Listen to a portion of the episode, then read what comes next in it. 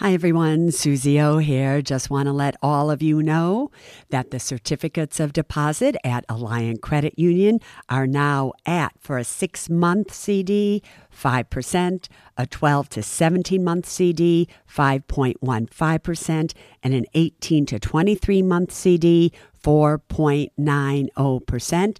And for those amounts of $75,000 or more, just add on 0.5% to those rates. Go to myalliant, A-L-L-I-A-N-T dot com and check it out. Suze Orman here, and you are listening to the Women and Money podcast.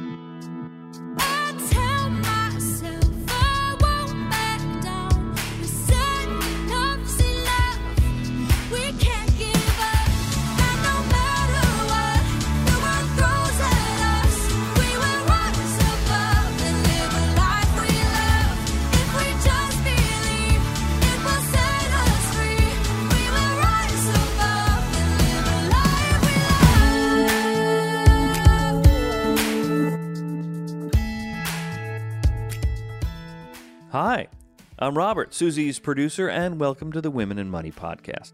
Suze and KT have taken a few days off during the election, so we're bringing you a special best of show. Today, we're going to go back to May of 2019 and present an episode called The Richest Advice Ever. In it, you'll hear Suze talk about one of her favorite books. It's called The Richest Man in Babylon by George Clason. And this is a great episode for us to revisit, especially now. Suze will be back on Sunday. So, in the meantime, stay safe and thank you for listening. So many of you write me and you ask me this question. You say, Suze, what was the first book that you ever read that changed your life? Before you became Suze Orman, what was that book? Because it's true, I've now written 10 personal finance books, all of them, in my opinion, absolutely fabulous, especially not only Women in Money, but my very favorite book of all books I have ever written is The Nine Steps to Financial Freedom, subtitle Practical and Spiritual Steps So You Can Stop Worrying. I loved that book more than any book. It was really the first big book that I wrote, and the words just came flowing out of me, off of my fingertips. I remember having this feeling as I was writing this, going, please don't ever stop. Please, my fingers were tingling. It took me a month and a half to write that book. And as you know, that book went on to be one of the best selling books of all time. But this podcast is not about my books. This podcast is about a book that I truly believe is one of the best personal finance books that have ever been written. And can you imagine that here I am telling you about a book that isn't my book? It was a book that was written in 1926. And the name of the book is The Richest Man in Babylon. What did I just say? The richest man in Babylon? But Suze, this is a podcast called Women and Money. I know, I know. But it's okay because men are very vital in our lives. This podcast was never meant to be excluding men. It was to be women and money and the men smart enough to listen. But men have been very vital in my life and very important and beneficial. And I'm sure the same is true for you. And this one man, George Clason, who wrote The Richest Man in Babylon, really laid the financial foundation that I was looking for. Now, this book came out many, many years ago. And recently they decided they were going to bring it out again. And this book it is a classic, so like 2 million copies. And I got a call and an, really an incredible honor. And I was asked would I like to write the introduction to this book because they are bringing it out again. And I said, Are you kidding me? I'd be more than honored.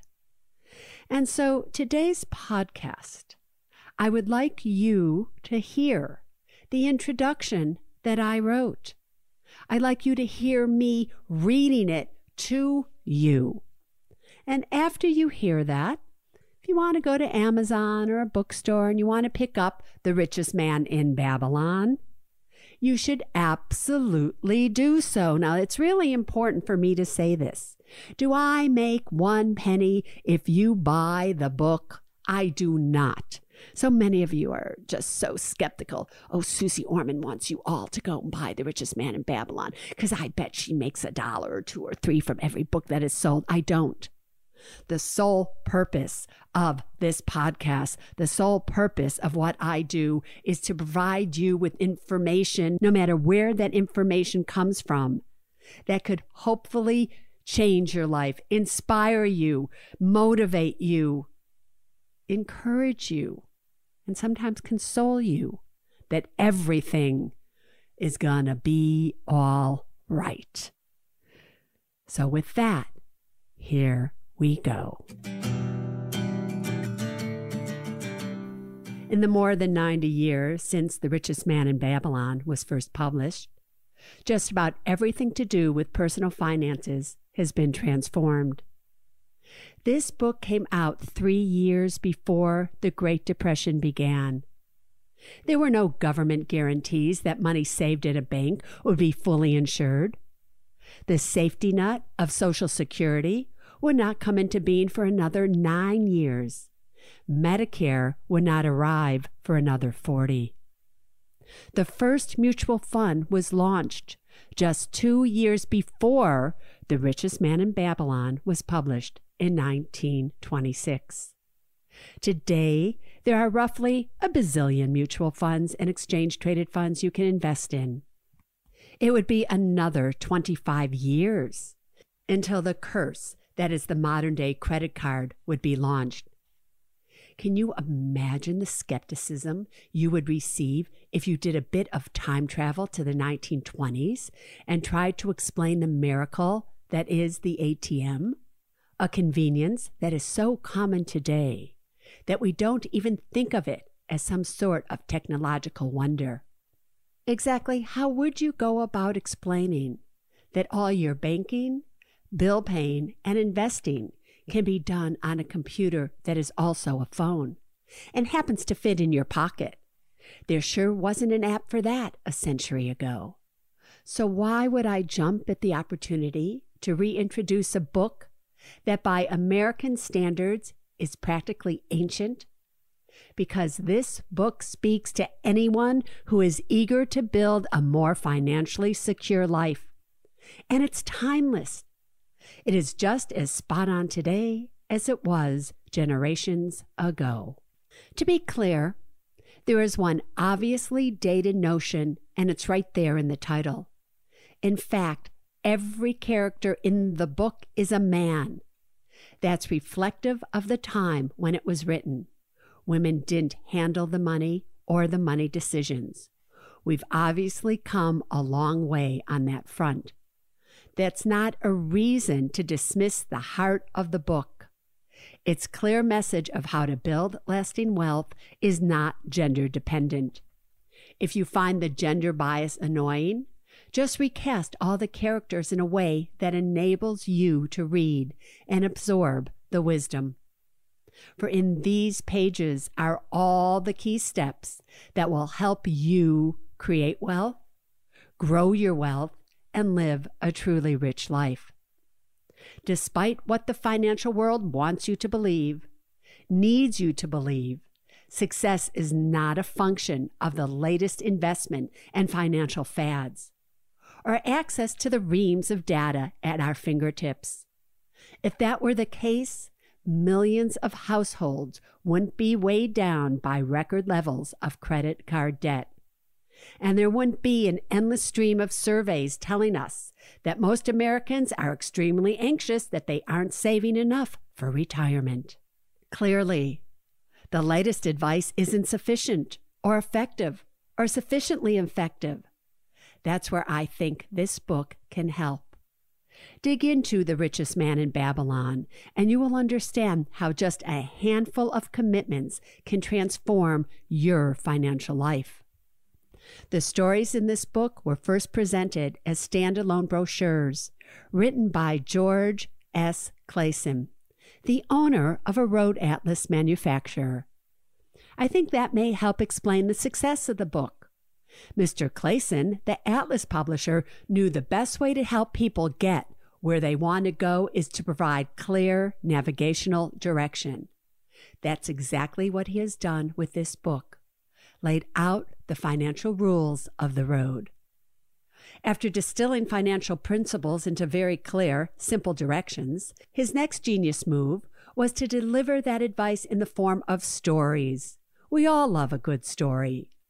Yet most of the time, personal finance books are written as fact based, do this, don't do that directives, not as a story that we can relate to. The writers of the New Testament understood the power of teaching moral lessons in the form of stories rather than simple lists of shelts and shalt nots. Kudos to Mr. Clason for following that example and creating simple parables set in ancient times that are easy to A, understand, and B, remember. Those stories really grabbed me when I first read this book more than 30 years ago. In fact, this is the first financial book I ever read, and to this day, it remains my favorite. A brief personal history. The best selling books, the award winning cable television show, and my years of connection with millions of Americans looking for no nonsense help managing their financial lives came only after a long detour following college. At the age of 29, I was earning $400 a month as a waitress. In today's dollars, that's a still measly $1,300 or so a month. Let's just say I was not yet on my road to wealth. I eventually made my way into the financial services world, first working as a stockbroker and then running my own financial planning firm before I started talking to and counseling a national audience. When I started my transition into the world of personal finance, I was greener than green. I learned the mechanics, laws, and regulations of money management in a broker training program, and then when I earned the Certified Financial Planner designation. But this book was my introduction to the most important financial principles of all, which have nothing to do with arcane tax laws, banking regulations, or highfalutin investment theory. It teaches you how to become a person who chooses actions that build wealth. Today, there is no shortage of financial advice at your fingertips, be it online, in books, or through working with a financial advisor. Perhaps you don't need to be told yet again how important it is to save for retirement or not carry gobs of credit card debt.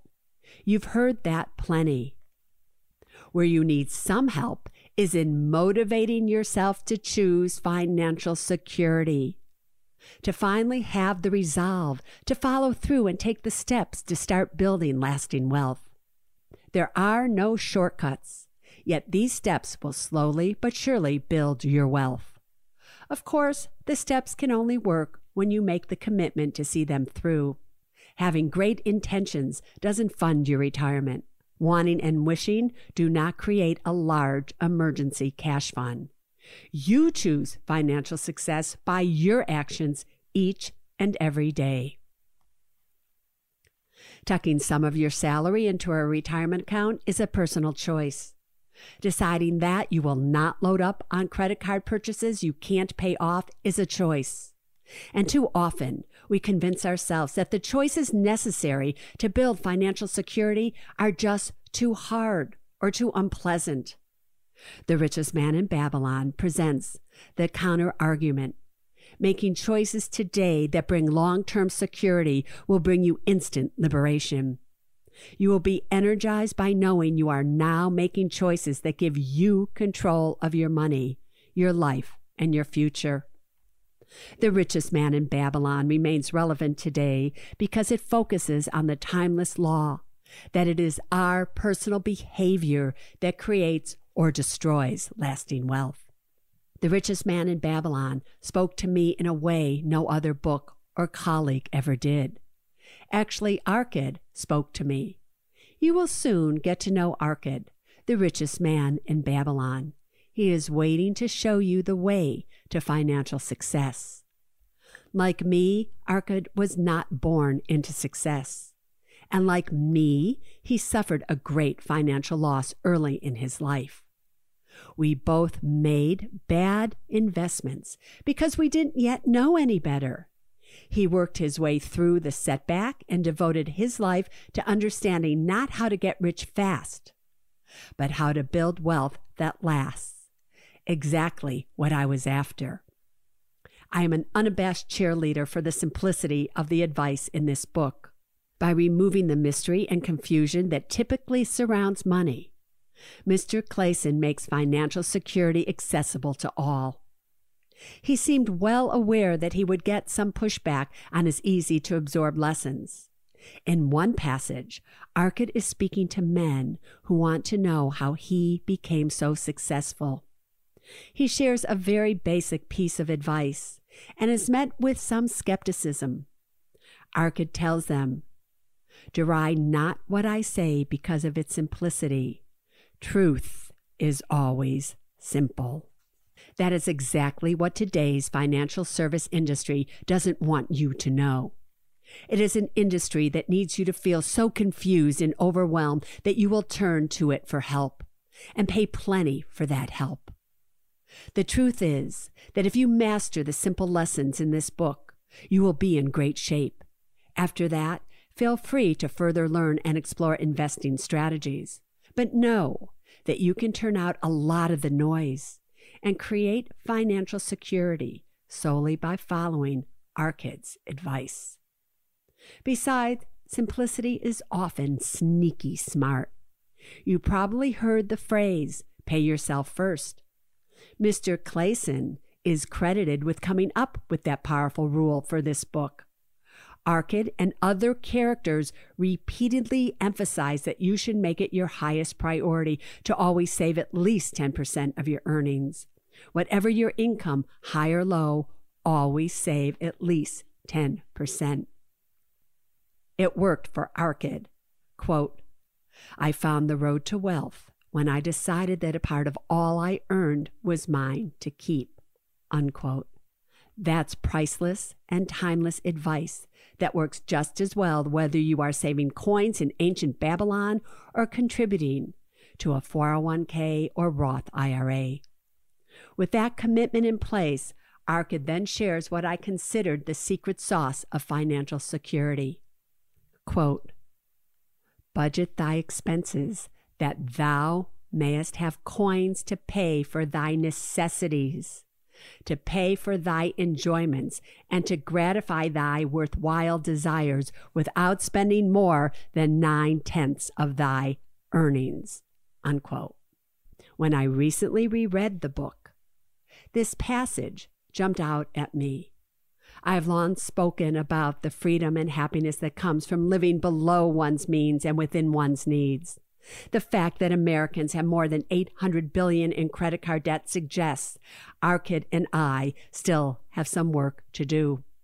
But our shared message is that this is not an exercise in denial. You can give yourself an occasional treat, but you give yourself lasting wealth when you grasp that power and happiness comes when you manage to save a little and spend within your means. The book covers all the basic personal finance topics savings, spendings, the power of compound interest, and home buying gets the full parable treatment here.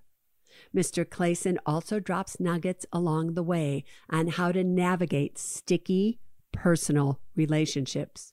One that rings so true for me.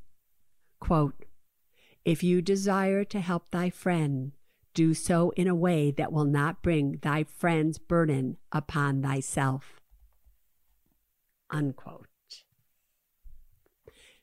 As I have counseled for years, a true act of generosity must be generous to both the recipient and the giver. Putting your finances at risk to help someone is not generous.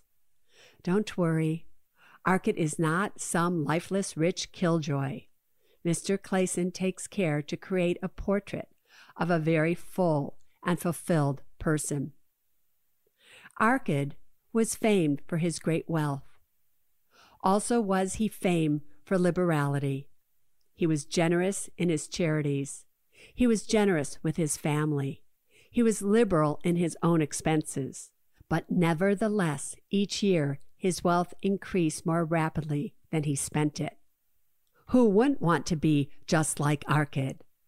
At a certain point, as you work your way through the book, you will be struck by some repetition. The characters change, but the advice doesn't. That's a function of this book, having begun life as a series of brochures that were distributed by banks and insurance companies. The repetition was a way to make sure anyone who was given a particular brochure would get Mr. Clason's A list advice. My advice is to dig in, learn, be entertained, and hopefully be inspired. If you find yourself noticing some repetition, consider that a sign you've absorbed the lesson well. No need to keep reading if you don't want to. I hope you will emerge energized to take another shot at how you approach your relationship with money, focusing on the simple and true advice in these pages. I wish you success in creating the riches you want and that you so deserve.